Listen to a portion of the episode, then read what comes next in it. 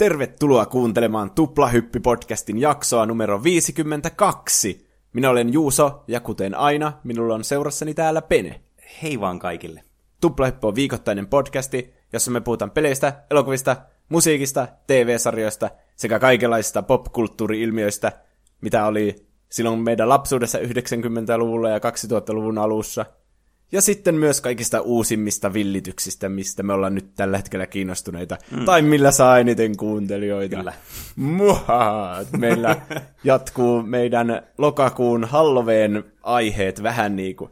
Meillä on tarkoituksena eskaloida niitä pikkuhiljaa tässä. Mm, kyllä. Ja rahastaa tällä uudella villityksellä, joka on Suomenkin todella suuresti levennyt tällä Halloweenilla. Mm, kyllä. No mä kuitenkin vähän sille aiheen vierestä menee ehkä, kun mä otin Monsterit Oy-elokuvat. Eli Monsterit Oy mm. ja Monsterit YO. Kyllä.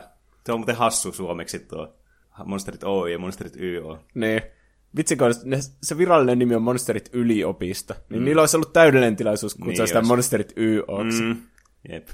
Mutta niin, niistä leffoista sitten vähän enemmän tauon jälkeen. Mm. Aloitetaan semmoisella, no esittelepä sinä oma aiheesi. No, mullakin tälleen niin kuin vähän aiheen vierestä tämmöinen, no kyllä sitä jollakin tämmöiseksi tämmöiseksi lapsenmieliseksi kauhuksi kutsua. Nimittäin aika toivottu aihe, Plants vs. Zombies, tänään sitten mun aiheena. Yeah. Eli mennään tämmöisellä aika niin kuin perheystävällisellä kauhu noin, troopeilla sitten, zombeja ja sitten hirviöitä sitten tauon jälkeen.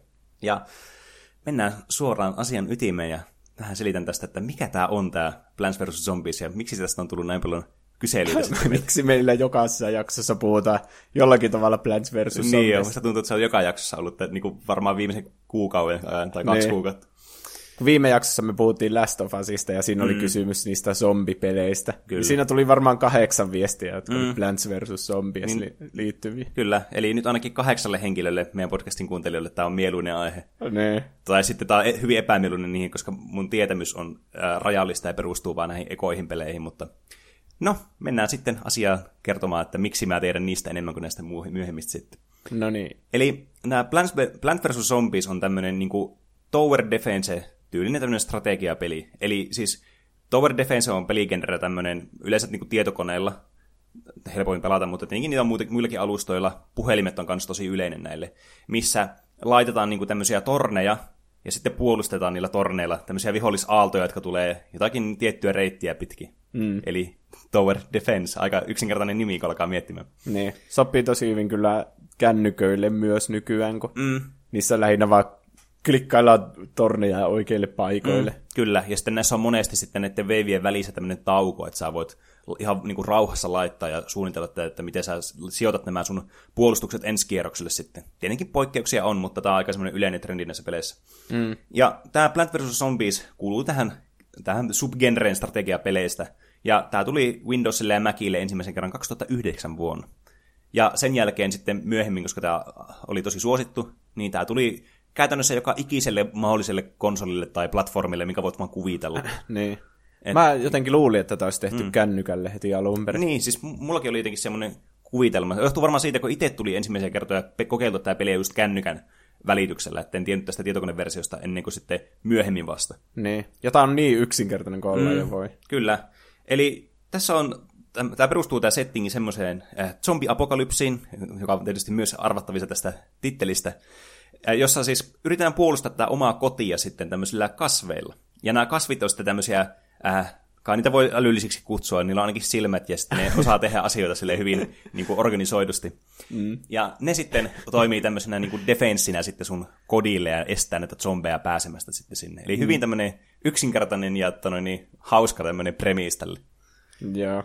Ja tämä on varmaan yksi syy, että miksi tästä on tullut niin semmoinen suosittu kans, kun tämä on niin tosi yksinkertainen niin tämä idea ja tämmöinen hauska, joka jää heti mieleen. Niin, kukat hyviä, zombit pahoja. Niin, kyllä. En tiedä miksi kukat ampuu zombeja tai miten ne zombit tuhoutuu niistä kukista, mutta... No, kun kysyit, niin päästään kohta siihen, niin mä voin selittää, Aha. että mistä tämä on tullut tämä idea. Ja tota noin, niin, äh, Tämä poikkeaa myös tämmöistä tavallista tower defense-peleistä siinä mielessä, että normaalisti nämä on tämmöisiä sokkeloita, nämä, tai tämmöisiä, no ei ihan välttämättä sokkeloita, mutta kuitenkin semmoisia kiertäviä polkuja tämmöisellä 2D, jollakin gridillä. Mm. Ja tavallaan ne menee semmoisia niin eri reittejä, ja sä voit sijoittaa näitä torneja sillä tavalla, että ne niin kuin ampuu tavallaan vähän niin kuin kahdelle reitille samaan aikaisesti, jos nämä kulkee tavallaan tämän tornin lähettyviltä useampia kertoja. Niin tässä on vaan tämmöiset niin kuin viisi tai kuusi, tietenkin riippuu myös näistä peleistä ja näistä niin kuin skenaarioista, mitä pelaa, niin tämmöistä niin kuin yhtä leiniä. Että tässä on niin kuin tavallaan tämmöinen kuusi kertaa joku 12 tämmöinen gridi, ja sitten sulla tavallaan ne zombit voi tulla niin kuin esimerkiksi tässä ekapelissä tulee sieltä oikealta ja lähestyy sitten tämä sun talo, joka tulee vasemmalle, ja sä pistät niitä sun kukkia sinne vasemmalle puolelle, ja ne ampuu sitten sinne oikealle, kun nämä kävelee tämmöistä suoraa linjaa, nämä zombit sitten niin. sua päin. Eli tämä on, niinku, tää on tosi niinku yksinkertainen tämä premis. Niin. Monesti niissä Tower Defense-peleissä pitää aika paljon miettiä sitä, että mihin kohti sen laittaa se oman mm. torninsa, että justiinsa, että se voi vaikka kahdesti siinä lenkiaikana ampua sitä niin. vihollista. Mutta tässä niin niin tässä vaan laitetaan sinne takareunaan kai. En mä tiedä mitä hyötyä tässä laittaa ihan sinne et, niinku suoraan, mihin ne viholliset mm. tulee. Että. Kyllä. Ja se on just, että tämä pelin yksinkertaisuus on sitten se, että miten tämä soveltui niin hyvin sitten just kännykkäalustoille, ja miten tämä, niinku, tämä oli tosi suosittu tämä peli, varsinkin niinku semmoisten niinku ihmisten keskuudessa, jotka on vaikka pelannut Tower Defense-pelejä ennen, koska tämä tosiaan, tähän oli helppo hyvätä mukaan, ja premiisi oli tosi yksinkertainen ja selkeä. Tämä peli sai sitten jatko-osia, tämä Toinen jatko-osa tuli joskus, en kirjoittanut niitä vuosia ylös, ei sillä nyt ole niin paljon merkitystä. Myöhemmin se tuli. Myöhemmin se tuli. Ja sitten muutama spin-offi-peliä kanssa. Että tämmöinen äh, digitaalinen korttipeli, keräilykorttipeli, äh, niin kuin Androidille ja iOSlle. En siitä sen enempää löytänyt hirveästi tietoa. Ja sitten tämä Garden Warfare, tämmöinen third-person shooteri, josta meidänkin podcastissa ollaan saatu tämmöisiä suosituksia, että hei, puhukaa joskus tästä, niin nyt saatte sitten siitäkin sitten vähän, vähän myöhemmin tietoa tässä. No niin. Tai mun mietteitä. Gameplayhin mennään tässä, niin, niin josta me puhuttiinkin äsken, ja puhutaan edelleen näistä alkuperäisistä TD-peleistä, että ei mennä vielä näihin niin kuin third-person shootereihin. Niin tosiaan, sä kysyit, että miten tämä niin kuin, äh, miten tämä sai tämän idean tästä. Mm. Niin tämä pelintekijä, tämä George Fan, niin äh, tykkäsi tämmöistä niin kuin Tower Defense-peleistä ja päätti sitten, että no ei, mäpä teen tämmöisen vähän erilaisilla tämmöisillä premiisillä tosiaan, että ei tehdä tämmöistä sokkelua, vaan tämmöinen yksinkertainen niin kuin tämmöiset linjat vaan. Ja sitten niin alkoi miettimään, että minkälaisia vihollisia se pistää, että pistääkö jotakin alieneita tänne ja onko tässä jotakin sotilaat, jotka ampuu niitä. Mutta Tower Defense-peleille hyvin tyypillistä on se, että kun sä laitat tämän sun, niin kuin, ö, sun viho, tai siis sun tämä tornin, mm. joka tässä tilanteessa on nyt nämä kasvit, niin tavallaan se ei voi liikkua mihinkään, että se pysyy siinä samalla paikalla koko ajan. Niin kuin torni. Niin niin sitten tavallaan tuntuu erikoiselta tai tyhmältä, että miksi sä laittaisit jotakin niinku, teekö sotilaita sille, että ne on vaan paikoilla niin. ja sitten ne katsoo, kun ne vaan tulee ne viholliset sun päälle ja tappaa sut. Niinpä. Niin se keksi, että tosiaankin niinku vielä tätä, niinku, tämä idea iskostuu niihin, jotka ei pelannut tämmöisiä pelejä aikaisemmin. Niin, että sä oikeasti niinku plänttäät tavallaan sen sun torni sinne. Eli kirjaimellisesti pistät niinku kasvin maahan, mikä niinku kirjaimellisesti tarkoittaa, että se on niinku paikalla oleva objekti tämä kasvi. Mm.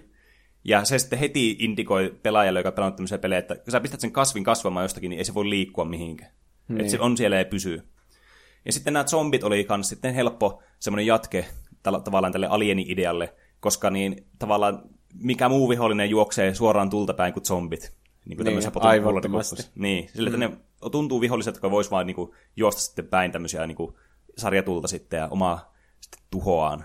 Niin siitä syntyy sitten tämä Plants vs. Zombies, tämä idea tähän.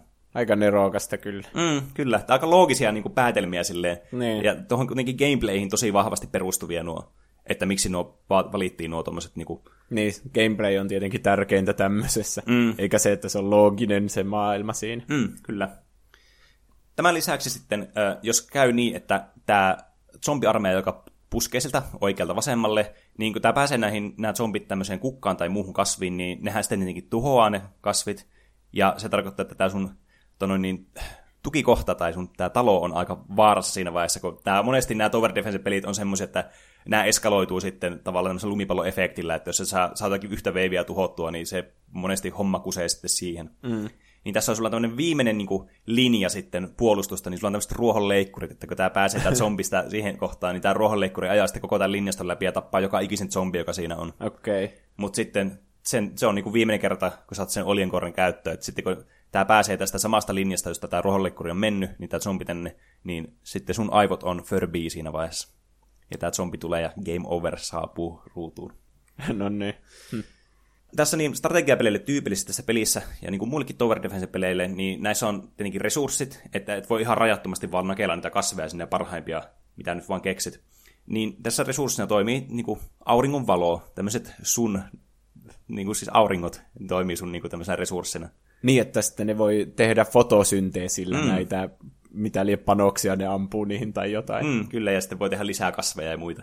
Niin. Ja tätä saa koko ajan passiivisesti tätä aurinkoa, mutta tietenkin hyvin vähän, niin sit sun pitää tavallaan niin kuin myös tässä pelissä miettiä sitä, että kun sä joudut tekemään tämmöisiä resurssikasveja, eli tämmöisiä auringonkukkia, että nämä kerää sitten sulle enemmän näitä aurinkoja, niin tavallaan sun pitää sitten niin kuin, sun pitää osata niin kuin päättää, että mikä on hyvä suhde tämmöiselle resurssin keräämiselle ja sitten niin kuin tälle sun näille defensive uniteille sitten, jotka on näitä muita ampuvia kasveja sitten, tai jotakin, mitkä puolustaa jotakin muulla tavalla, joku cherry pommi taisi olla, joka räjähti ja tuhosi monta, ja mm. sitten on tämmöisiä ö, jotakin tämmöisiä pähkinöitä, jotka toimii tämmöisenä kilpinä ja muuta vastaavia tällaisia.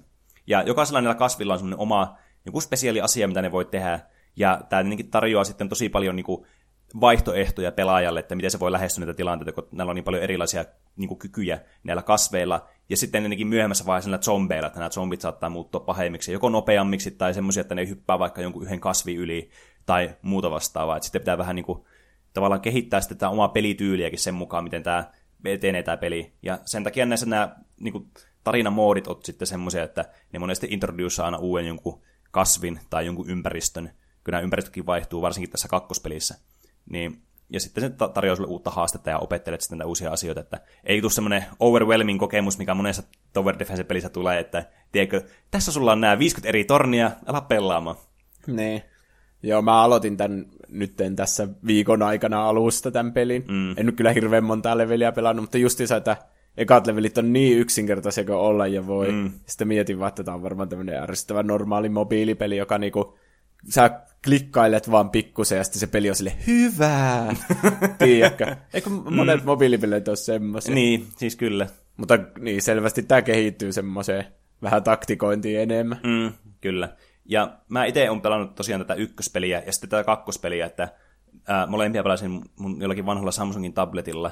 Niin tämä kyllä, varsinkin tämä toinen peli, mä tykkäsin tästä tosi paljon, kun tämä tarjosi vähän enemmän niinku vaihtelua myös näihin kenttiin. Että nämä kentit oli tämmöisissä erilaisissa ympäristöissä, että tässä tehtiin tämmöinen aikamatkustus juttu, että sä pääsit tämmöisiin vähän niin kuin... Se teki Crash Warpedit. Niin, siis kyllä, että sä pääsit tämmöisiin pseudohistoriallisiin tämmöisiin Aha. tilanteisiin. Kiva. Mm. Ja se sitten loi vähän semmoista erilaista miljöitä tähän. Tämä eka peli on aika yksinkertainen siinä mielessä. Mutta tosi hyvä niin kuin sille, että just että eka pelissä tulee tämmöiset kaikki perusjutut käydään läpi, ja sitten kakospelissä sitten laajennetaan näihin sen tiedon varassa, mitä tästä eka pelistä on saatu. Mm. Niin tämä on kyllä, nämä kaksi ekaa peliä on niin kuin tosi, tosi laadukkaita pelejä, ja varsinkin niin kuin todella hyviä niin kuin mobiilipelejä. Että vaikka mä en ole hirveän mobiilipelien niin kuin, ystävä tai suurkuluttaja, niin nämä on kyllä yksiä niin kuin, mun suosikkeja niin kuin ehdottomasti siltä saralta. Sitten ö, tästä tuli vielä näitä lisäosia, näitä niin Garden Warfare-pelejä. Tosiaan en sitä korttipelistä tiedä sen enempää, niin en ala siitä puhumaan. Mä veikkaan, että kovin moni ei tiedä siitä pelistä. No mä, kun mä etsin siltä Play Storesta, niin tuli semmoinen kuin Plants vs. Zombies Heroes. Onko mm, tämä nyt se? Kyllä, tämä on just niin se. okei. Okay. Ja mun täytyy sanoa, että mä en tiedä yhtään, miten tämä toimii. Jos mun pitäisi niin kuin arvata tälleen, niin kuin, jos meidän tälle kuuntelijoita sitten viihdytetään tällä arvauksella, niin jos mun pitäisi veikata, niin tämä on semmoinen, että sä saat näitä kortteja, ja sitten sä voit tavallaan käyttää tämän kortin, ja se on sitten sun torni, joka to- puolustaa jossakin jutussa. Niinhän sitä luulisi kai. Vähän niin kuin, tiedätkö, mulla tulee mieleen niin kuin se Kingdom Hearts, tämä, öö, jonka nimeä mä en koskaan muista, koska mä oon sulkenut tämän mun syvimpään muistojen. Ai tarkoitatko Chain mutta, of Memories? Kyllä. niin vähän semmoiset omat tyyliset, että sä käytät näitä kortteja sitten, että sä, sen sijaan, että sä käytät niitä iskuina, niin sä sitten käytät niitä tämmöisenä torneina, jotka tulee niin. Puolusta. Ja varmaan jollakin tavalla siinä taistellaan varmasti muita pelaajia vastaan. Mm. Eikö se ole vähän tylsä tämmöiset korttipelit, jos pelaa niitä vain yksin, tiedätkö? No en tiedä, siis se vähän riippuu, koska siis tämmöiset klassiset korttipelit voi ehkä olla. Siis tämmöiset, niin kuin puhuin jostakin Magic the Gatheringista tai äh, Pokemonista, Yu-Gi-Ohista, tämmöisistä. Jossa niin kuin se toisen pelaajan interaktio on tosi tärkeää. Menin vähän tangentille, mutta ei se mitään.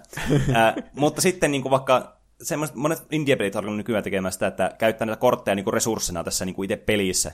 Esimerkiksi Slate Spire on hirveän hyvä esimerkki tästä. Se on semmoinen niin roguelike-peli, jossa sä keräät tämmöistä korttipakkaa, jotka toimii sun hyökkäyksinä, just niin kuin Chain of Memoriesissa. Niin, niin. Niin se yllättävän hyvin toimii tuommoisella single player niin kuin dungeon crawling pelinä sitten. Niin. Että niinku, ne, näitä kortteja pystyy käyttämään kyllä mielenkiintoisiin niinku gameplay-elementteihin sitten.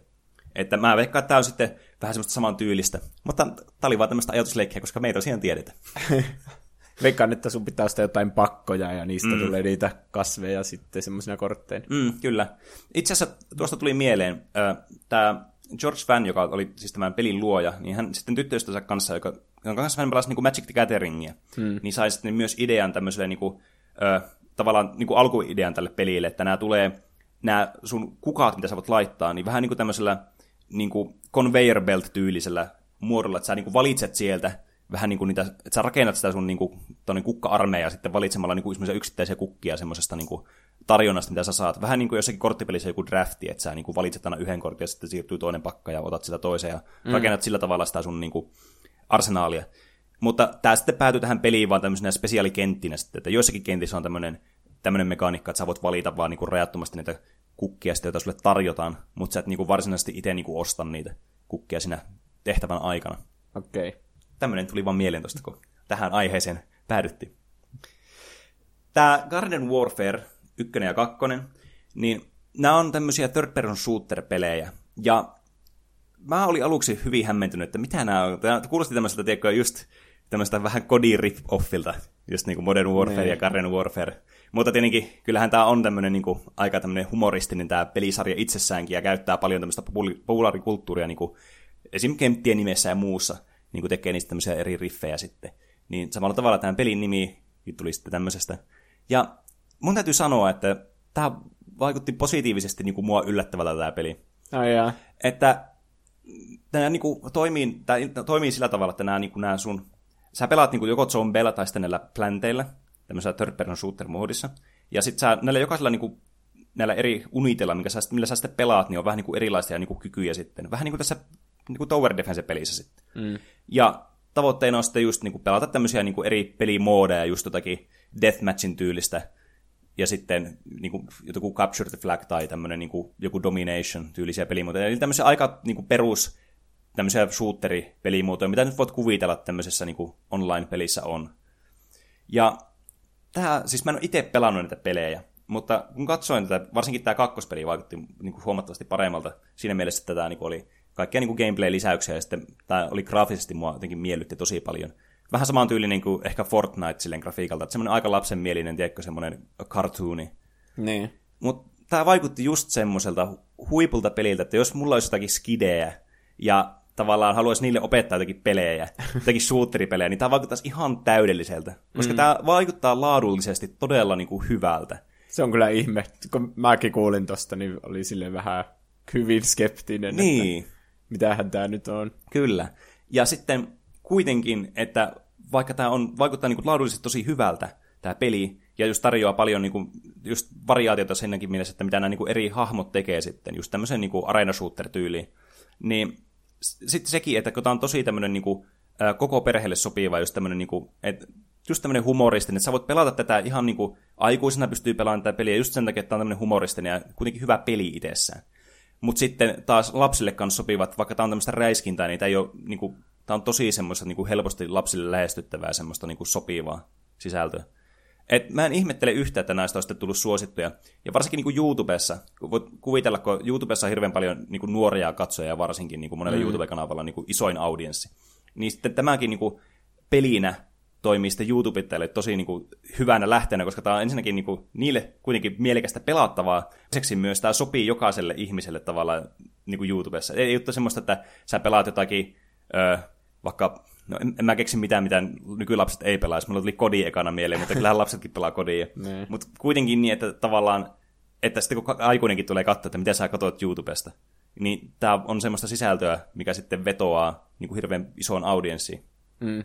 Niin, YouTubessa nykyään se, kun kukaan ei halua vissiin mainostaa niitä videoita, joissa on yhtään väkivalta, mm. niin sitten monesti ne mainokset vetään pois näistä niin kuin mistä tahansa K18-peleistä. Mm, Sen niin takia jo. varmaan just kaikki Minecraftit ja Fortniteitkin on YouTubessa niin suosittuja, kun niissä ei ole sitä väkivalta. Niin tämä on ihan selvästi samaa kategoria. Mm, kyllä. Että tämä varmastikin tämän niin kuin suosio perustuu myös siihen, että tätä löytyy sitten myös paljon enemmän niin kuin YouTubesta just, että kun ihmiset haluaa tehdä näitä, että saa, voi niin kuin, saada mainoksia ja rahaa sitten tästä. Eli kaikki meni vaan tämmöiseen niin kuin bisneksen puolelle vaan tässä, että bisneksen takia tämä on myös suosittu peli. niin. Ö, niin miten kun niin siinä Tower Defense-pelissä, eli siinä alkuperäisessä, mm-hmm. niin idea oli se, että ne kasvit istutetaan maahan, ettei ne voisi liikkua. Mm-hmm. Niin miten ne yhtäkkiä sitten kävelee sillä pelikentillä ja ammuskelee muuta? Ni, no niin, no siis tämä, tämä on tietenkin ihan niin kuin hyvä pointti. Ö, siis mä en suoraan sanottuna tiedä. Niillä on vaan jalat sitten. Niin, nämä haluaisi vaan tehdä tämän, äh, siis tämä peli on niin kuin, tuottanut, tai siis tehnyt nämä pelit on niin PopCap Games, ja sitten EA myöhemmin niin kuin, on toiminut sitten näiden niin kuin publisherina. Mm. Niin, niin varmaan päättivät, että nyt tehdään tämmöinen shooteripeli, ja sitten mikäköhän sopisi näistä meidän niin IPistä mahdollisimman hyvin tähän, joku suosittu. Niin sitten ne vaan päätti, että hei, ne on tämä Plants vs. Zombies. Että se voisi olla yksi tämmöinen tosi potentiaalinen. Mm. Että vaikka näillä oli, tällä firmalla oli ollutkin YT-neuvottelut joskus siinä Plants vs. Zombies 2 ja 3 välisenä aikana, ja sieltä tiputettiin sitten myös niin kuin tämän pelin alkuperäinen kehittäjä, tämä George Fan. Aa, se ei ole ollut enää mukana niin, sen jälkeen. Hm. Niin ehkä se, se on myös luonut sitten tavallaan semmoisen maho- paremman mahdollisuuden sitten vähän niin kuin, ö, siirtää tätä laajemmalle tämmöiselle kuvakulmalle sitten tätäkin pelisarjaa.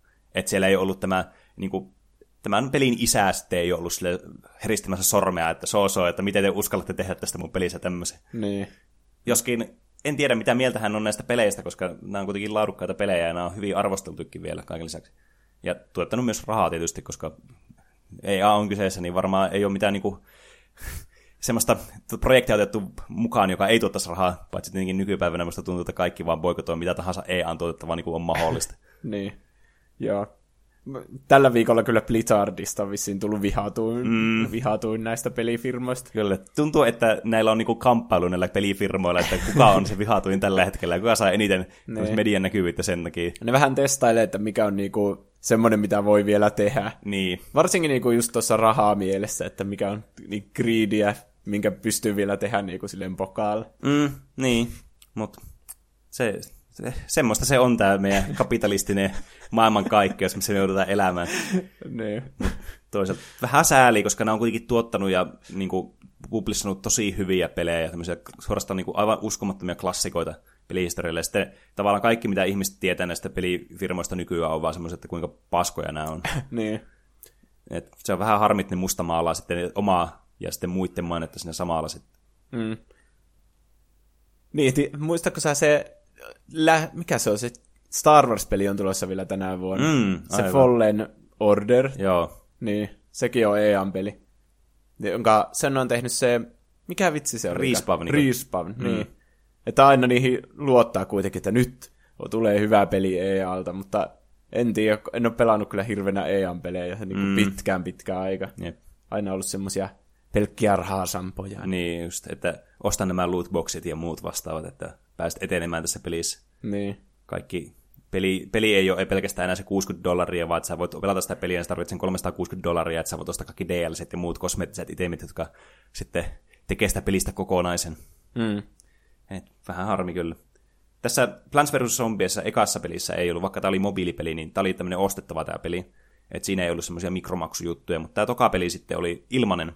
Mutta siinä oli muistaakseni jotakin, että sä pystyt öö, unlokkaamaan nopeammin, olikohan näitä parempia kukkia sitten jos sä sitten keräsit sitä valuuttaa, niin sä pystyt ostamaan tätä valuuttaa sitten myös oikealla rahalla. Mutta eh, muistaakseni tämä ei vaikuttanut kovin pahasti tämän niin kuin pelin tavallaan kulkuun. Sitten, että mä pääsin tosi pitkälle. Mä en ihan loppua sitä peliä päässyt silloin, sillä mun tabletilla, koska se mun tabletti meni ja kuoli. Mutta niin kuin, tosi pitkälle kyllä pääsin. Että muista, että aloin olemaan niissä viimeisessä kentissä asti. Joskin siinäkin, siinäkin on kyllä niin paljon monta vuotta aikaa, että mä ihan hirveästi enää sitä muista. niin nuo mobiilipeleissä on paljon tuota, että maksa niin pääset nopeammin etenemään. Mm, niin. Maksa niin saat pelata vähemmän. Kyllä.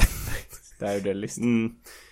Et, mä en oikein tiedä mitä muutakaan niin noista Plants vs. Zombiesta sanoa, koska se on tosiaan niin, kuin, siis niin yksinkertainen idea ja niin helposti selitettävissä ja sen takia myös niin suosittu ja koukuttava sitten, koska no, me ollaan todettu muutenkin, että kaikki yksinkertainen ja koukuttava on Ineessä aina mobiilipelimarkkinoilla ja sitten mm. tuntuu nykyään, että muuallakin, että muissa niin pelikonsoleillakin, että mitä vaan helpommin peliä, mitä enemmän sitä saa rahaa, niin sen parempi.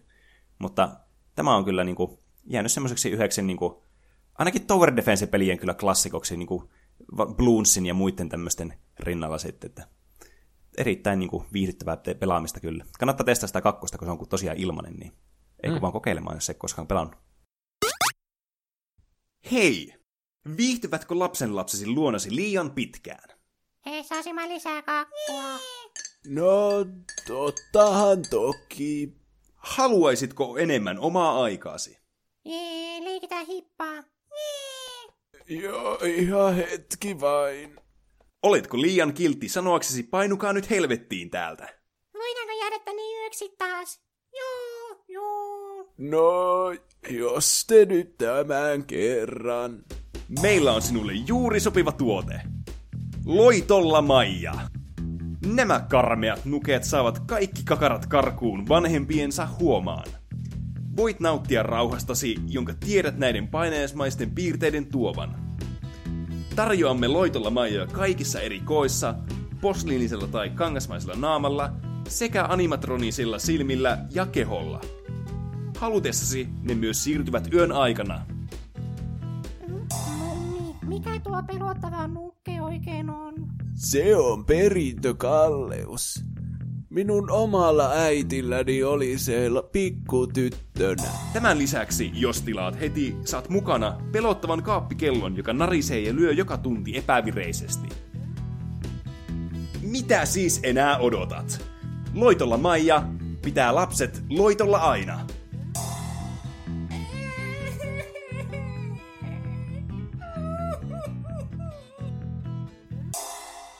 Vihdoin oma rauha. Ei muuta kuin CS-tulille ja E-suulille. Pois alta, noobit! Skat, skat! No niin, ja nyt päästään sitten näiden kauheimpien monstereiden äärelle. Mikä on pelottavin kauhumorso sun mielestä? Vitsi, enhän mä oon miettinyt tätä yhtään itse, kun laitettiin se kysymys. No muumimörkö on, mitä mä oon pelännyt kauheita, vaikka se joka mm. mistään elokuvasta. Se oli tullut siellä kommenteissa kans, niin ehkä se tuli sen takia mieleen. Mm. Hmm. Tiedätkö sä se elokuva sen, niin eikö se ole Steven Spielbergin semmoinen alien-elokuva? Joku maailmojen sota. Aa, joo, kyllä. Niin. No en tiedä, onko sekään mikä elokuva hirveä. Se, ne tripodit, mm. ne, mitkä tulee maahan. Vitsi, mä Jep. pelkäsin niitä näkki niistä paljon paineja. Niin, oikein. Sitten ne vaan teloo ne ihmiset ja sai niin. niistä energiaa. Ampu laaserilla siellä ilmasta ja kaikki vaan katsoo mm. sille. Se oli kyllä tosi kuumottava. Niinpä. Mä itse, niin mä muistan, mä katsoin Pants Labyrinthin joskus. Ja mm. siinä on se, se morso, jolla ne, niin, jolla ne silmät käjeessä. Se, se oli kyllä oikeasti kuumottava. Niin. Ja sitten tietenkin ihan vanha kunnon Slenderman niin on kanssa aiheuttanut tosi paljon kuumutuksen tunteita kyllä. Niin. Onko sä nähnyt sitä Slenderman elokuvaa? En itse asiassa ole. Pitäisikö varmaan katsoa tässä vielä tämän kuukauden aikana sen? Niin. Se olisi ihan hauska. Ihan silleen huumorille. Mm.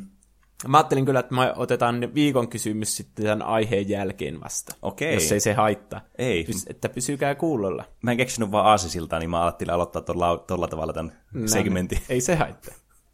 Niin, tämä aiheehdotus oli tullut Instagram-viestillä. Säkin voit lähettää meille Instagramissa viestejä, aiheehdotuksia, palautetta, kommentteja, mitä tahansa. Mm. Niin se on löytyy nimellä Tuplahyppy. Mutta tämä ehdotus tuli siis Lardelta. Oh. Eli Monsterit Oy-elokuvat. Sen jälkeen, kun me oltiin puhuttu Toy Storysta, niin tämä on looginen jatko sitten sille. No on kyllä. Monsterit Oy oli Pixarin neljäs elokuva. Ja se sai tosiaan sen jatko-osan 2013, eli Monsterit YO sitten. Mm. Siinä tuli joku tosi, tosi, tosi pitkä ajan jälkeen. Niin, Pixar alkoi tekemään kaikista elokuvista jatko-osa, että tämä Nemoa etsimässäkin on tullut jatkossa ja ihmeperheistä ja välillä rahastuksen makua, mutta mä tykkään paljon tästä Monsterit yliopistosta. Mm. Mä ajattelin tällä kertaa, että puhutaan ekaa Monsterit yliopistosta Oho. ja sitten vasta Monsterit Oystä. Ai, johtuuko tämä, niinku, että mikä tämä niinku, timeline tässä elokuvissa on? Joo. Ja right. ehkä koska tämä on mulla paremmassa muistissa, kun mä katsoin tä- tällä viikolla tämän Monsterit yliopisto. Niin mä tosiaan käytin katsoin tämä elokuvissa silloin 2013. Mm-hmm. Mä en ollut sen jälkeen nähnyt tätä vähän aika. Mm. Silloin mä muistan, että mä olin vähän silleen pettynyt ehkä, koska Monsterit Oy oli semmoinen niinku mm. tosi iso suosikki lapsuudesta. Niin. Kyllähän näissä monesti käy niissä elokuvissa silleen, että jes, että mun lempisarja on uusi osa. Niin. Niin sitten siinä niinku helposti pettyy, vaikka se olisikin ihan semmoinen semi-hyvä. Mm, ja varsinkin kun Pixarista kyse, niin sitten kans niin kuin odotukset on tosi korkeat. Niinpä. Tässä vaiheessa Pixar oli niinku paras ikinä. Mm. No se oli silloin vähän aikaisemmin, kun oli tullut Up ja Toy Story 3, mutta sitten oli Wall-E, kanssa mm. oli tätä aikaa Rottatuillet ja kaikki. Jep, Niin. tosi hyviä kaikki. niin. Mutta niin, Monsterit Oy ja YO sijoittuu tämmöiseen maailmaan, joka on täynnä tämmöisiä monstereita. Kaikki näyttää ihan eriltä, Mm. eri värisiä, erilaisia. Vähän perustuu ehkä johonkin oikean maailman monstereihin silleen pikkusen, mutta enimmäkseen tämmöisiä ihan omia mm. luomuksiansa kaikki. Mä pidän siitä tässä, että just, että nämä on kaikki tämmöisiä tosi erilaisia ja just semmoista niinku, se on hauskaa aina nähdä aina, kun tulee joku uusi hahmo, niin se on tosi kiinnostavaa aina niin sille defaultisti. Pelkästään sen takia, että haluaa tietää, millainen se on. Niin. Ja sitten tämä monsterilla, missä nämä asuu, niin on justiinsa täynnä kaikkia näitä erilaisia. Ja monet niistä hahmoista on semmoisia, että vaikka jos kohtaus vaihtuu, niin mm. sitten siinä kuvataan vaikka jotain monsteria, että miten se elää siellä monsterilassa se omaa mm. arkea. Niin, Niin se on aina tosi huvittava. jep. Esimerkiksi tässä ekassa leffassa, eli Monsterit Oyssä, niin on semmoinen, kuvata semmoista siivoja, joka semmoista tahraa siivoa. Mm. Ja sitten se saa sen tahran vihdoin katoamaan, niin sitten se on silleen, jee, ja lähtee eteenpäin, niin sitten sen perästä, kun se on semmoinen niin etanan näköinen, niin siitä vaan perästä tulee sellaista samanlaista tahraa koko ajan. Ja sitten, niin tässä Monsterit YOssa sitten jatkettiin noita vitsejä, että Mm. Siinä oli esimerkiksi semmoinen, sekin oli joku etaan, joka oli silleen, että ensimmäinen koulupäivä, en halua myöhästyä. Ja sitten lähti juoksemaan ihan täysillä, mutta se vaan niinku eteni hyvin hitaasti. Siinä on itse asiassa lopputekstin jälkeinen kohtaus, jossa se pääsee vihdoin sinne luokkaan. Nice. Yes, ehdin vielä. Ja sitten siellä on joku siivoja ja se sanoo silleen, että nyt on kesäloma alkanut. Ai niin, olikin joo. Niin, tommosia pikkuvitsejä aina. Mm. Mä tosiaan näin tämän elokuvan viimeksi silloin elokuvissa. Mm. Että mä en mennyt ihan täysin vaan sillä, niin kuin, mitä mulla on jäänyt siitä elokuvakokemuksesta mieleen, niin niillä tuntumilla sitten. No ei se haittaa. Sehän on meidän podcastin idea, että me mm. muistellaan näitä juttuja. Niin. Monsterit YO kertoo Masi pallopäästä, eli Matias pallopäästä. Se alkaa siitä, kun se on ihan pieni, ja sitten se käy vierailulla täällä Monsterit Oyn täällä tehtaalla, mm. jossa ne tuottaa tänne Monsterilaan sähköä sitten pelottelemalla pikkulapsia ja sitten taltioimalla sen huutoenergian tämmöisiin pattereihin. Pysyttekö kärryille? Siis mun mielestä tuo, niinku, tuo niinku premiiski on niinku niin huikea, että miten on keksinyt tuommoisen. Niin. Niin se on niinku itsessään, se kirjoittaa jo itsensä koko niinku, tavallaan tuo idea jo. Mm. Että kaikki niinku, niin hyvin niinku, menee sen ympärille sitten ja tuntuu niin luovalta sitten. Varmaan ne on saanut idea, että kun lapsethan aina pelkää, että niiden vaatekaapista tulee hirviö. Mm. Niin sitten nämä miettii, että no miten se toimii käytännössä, että eihän se siellä niinku koko aikaa voi olla se monsteri. Niin. niin sitten näillä on tämmöiset teleportit näillä monstereilla, mm. joilla ne sitten niinku ilmestyy vaan sinne. Jep. Mutta vaan yöllä tiettyyn aikaan. Ja sitten alettiin miettiä, että no miksi ne ilmestyy sinne. Mm. Aika siisti. On kyllä. Vähän niin kuin miten Plants vs. Zombies on syntynyt, että saa tommosen idea, sitten alkaa niinku purkamaan sitä osin, että mm. miten se niinku käytännössä toimii. Jep. Niin nämä pelottelijat sitten, eli nämä monsterit, jotka menee sinne huoneeseen, on tosi cool ammatti tässä monsterilla universumissa. Mm. Ja tämä Masiikin, kun se näkee ne ihan pienenä silloin, onko ne päiväkodissa tai eskarissa tai alaasteella, vaikea sanoa, kun mm. ne on semmoisia monstereita, niin sekin sitten haluaa tämmöiseksi.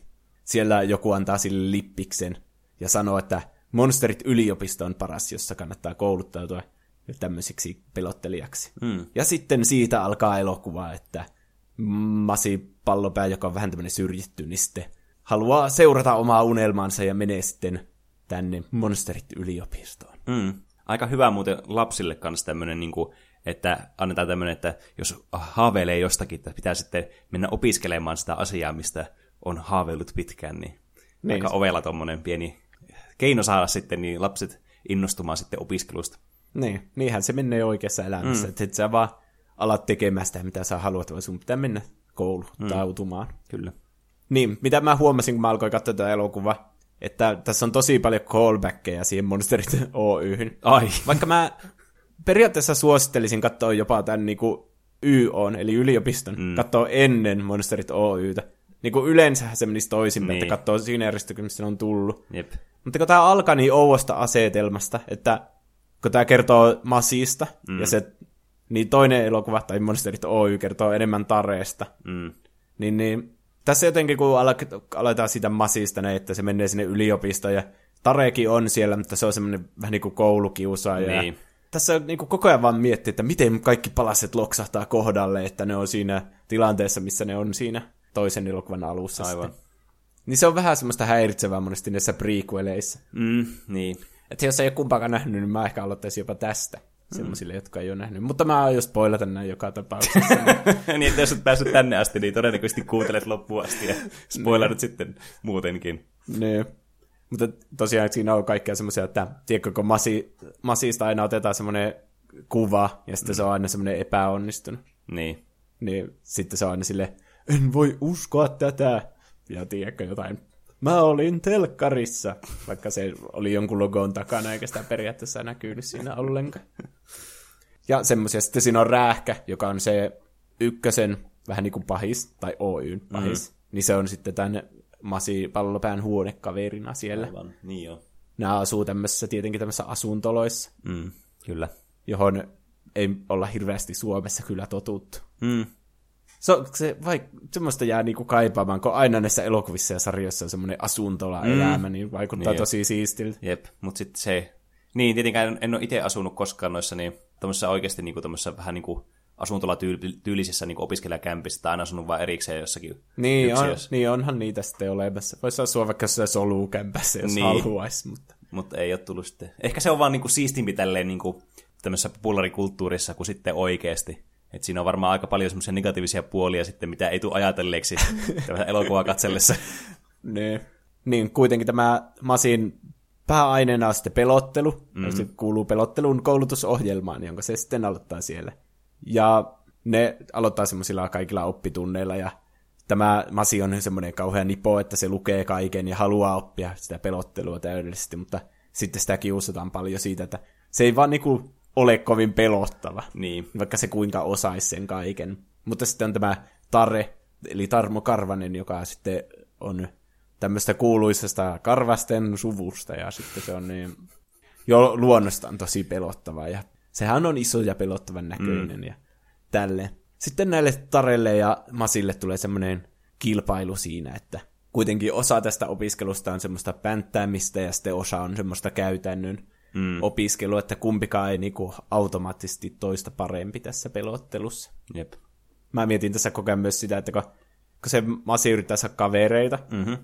niin sitten se yrittää mennä jollekin juttelemaan, että hei, olisitko sä mun pari tässä tehtävässä ja tälle. Mm. Ja sitten se niinku ei tunne sitä yhtä.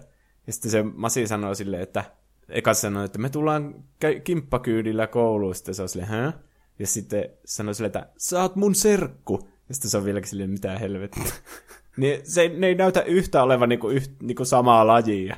Tiedätkö? niin miten, miten tässä toimii se biologia? Mä, mä, mun täytyy sanoa, että mulla ei ole harmaita aavistusta. Mä jotenkin vaan ajattelin, että vaan niinku generoituu randomisti vai jotenkin nuo monsterit vai jostain Niin. niin. mittiavaruudesta. Mutta kun ne on kuitenkin lapsia ja sitten kasvaa aikuiseksi, mm. niin syntyykö ne myös jostakin? Mutta sitten kun nämä monsterit on yleensä alasti tässä kuitenkin, ja niillä ei ole mitään sukuelimiä. Niin, en tiedä.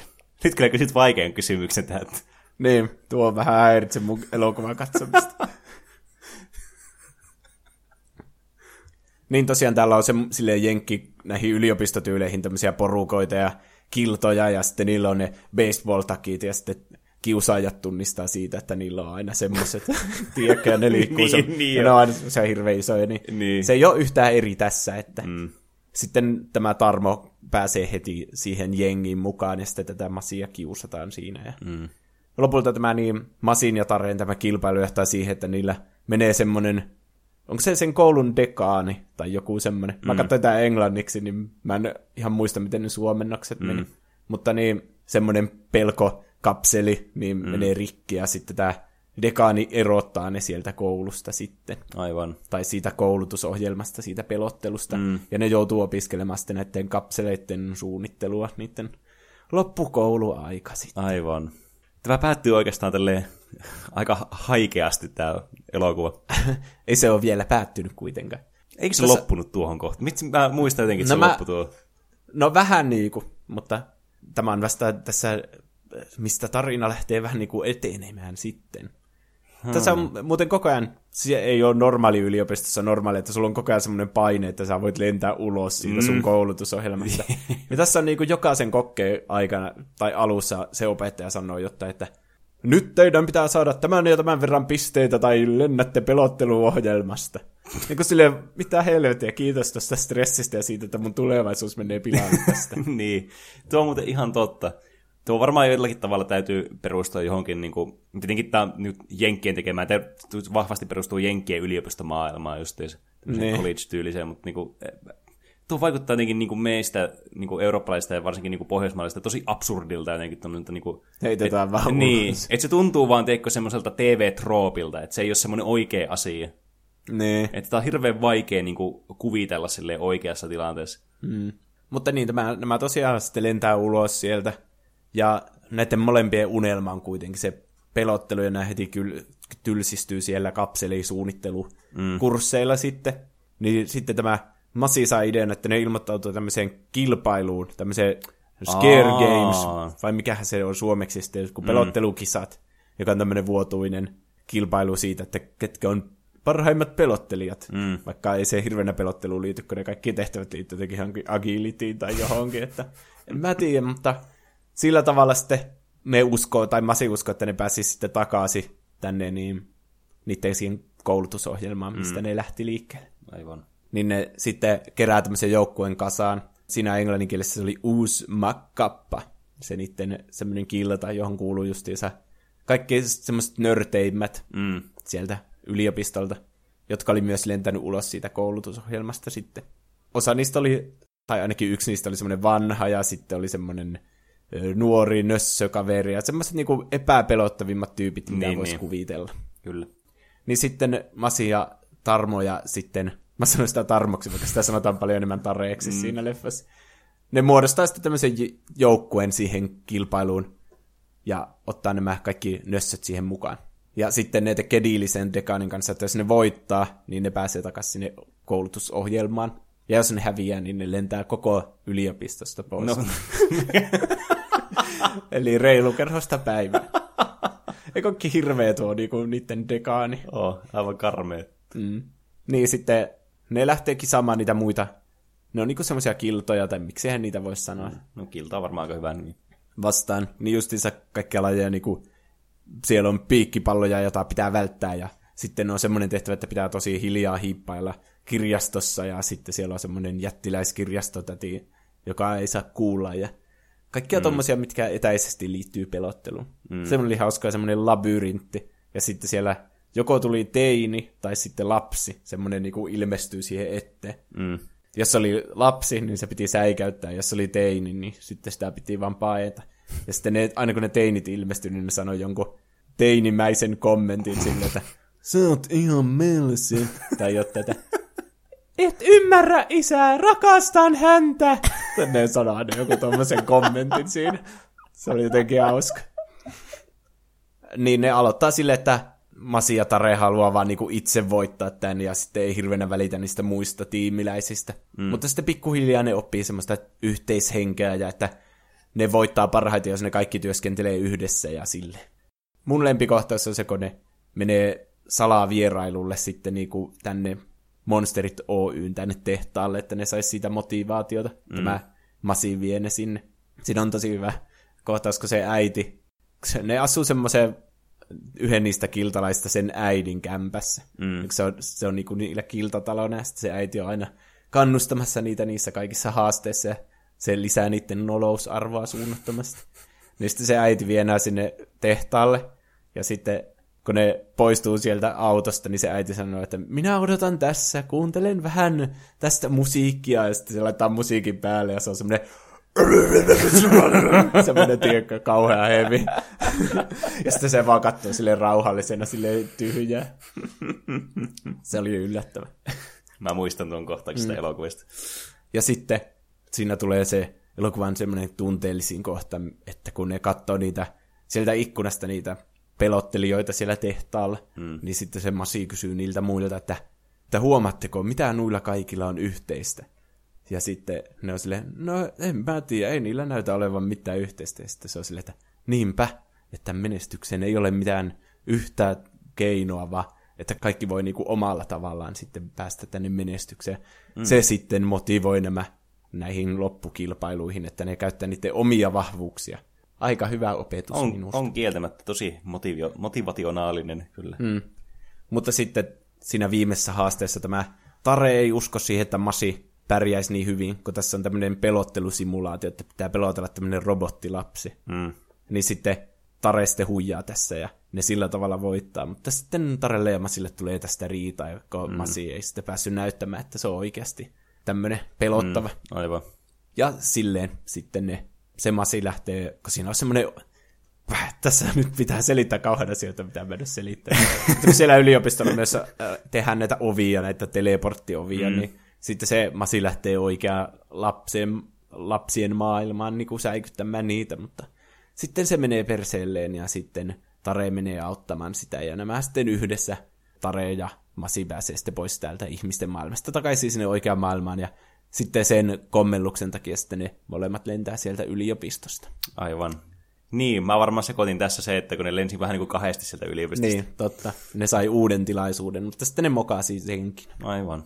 Ja sitten ne näkee lehdessä ilmoituksen, että tänne tehtaalle haetaan postimiehiä. Mm. Ja sitten ne menee sinne postimiehiksi. Mm. Sen pituinen se. Se oli aika hyvä tarina tuosta, äh, oli semmoista ekasta elokuvasta, tarkoitin siis tästä jatko-osasta, tai siis joka on prequel. Niin. Kun ne saa sen postipaikan, niin sitten siinä on semmoinen montage, että ne tekee kaikkia eri duuneja siellä. Mm. Tehtaalla ne on kahvilatyöntekijöitä ja siivoojia ja tämmöistä, ja sitten lopulta ne pääsee sinne pelottelijoiksi. Mm. Sekin on itse asiassa aika motivationaalista, että jos haluaa jonnekin, niin sitten sinne voi päästä myös sillä, että yrittää vaan nousta siellä ränkissä sitten ylöspäin tuolla itse firmassa, missä on. No niin, että ei ole just pakko mennä sitä tiettyä kaavaa pitkin, mm. että aloittaa siellä yliopistossa ja sitten sitä kautta. Mm, kyllä. Vaikka en tiedä, toimiiko se oikeassa elämässä, mutta kannattaa aina koittaa mm. tietenkin. Kyllä. No sitten päästään Monsterit Oyhyn vihdoin, kun nämä on täällä. No se Masi ei ole oikeastaan mikään pelottelija, että sehän on enemmän semmoinen, joka vaihtelee niitä mm. voimakennoja siinä, ja se niin. Tare käy sitten siellä lastenhuoneessa pelottelemassa, mm. mutta ainakin ne saa työskennellä yhdessä, kun niistä on kehittynyt kaverit jo tässä vaiheessa. Mm.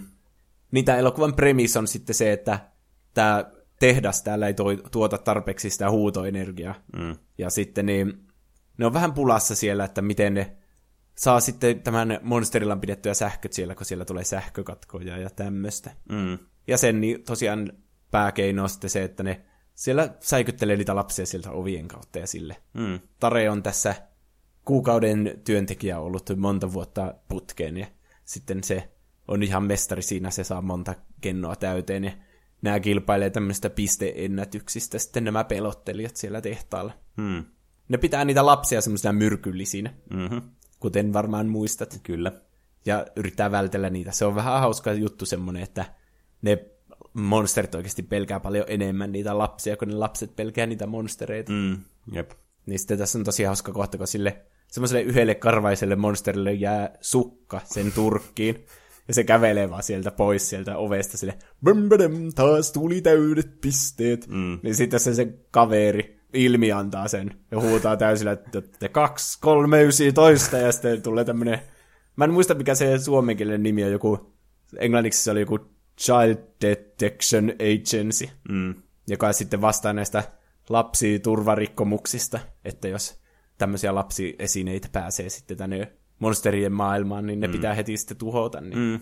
Sitten ne tulee äkkiä paikalle ja leikkaa tämän kaljuksi, tämän karvaisen hirviön, ja Mm. sitten räjäyttää sen sukaan, mikä siihen oli jäänyt kiinni, ja se on aika hauska. Mm.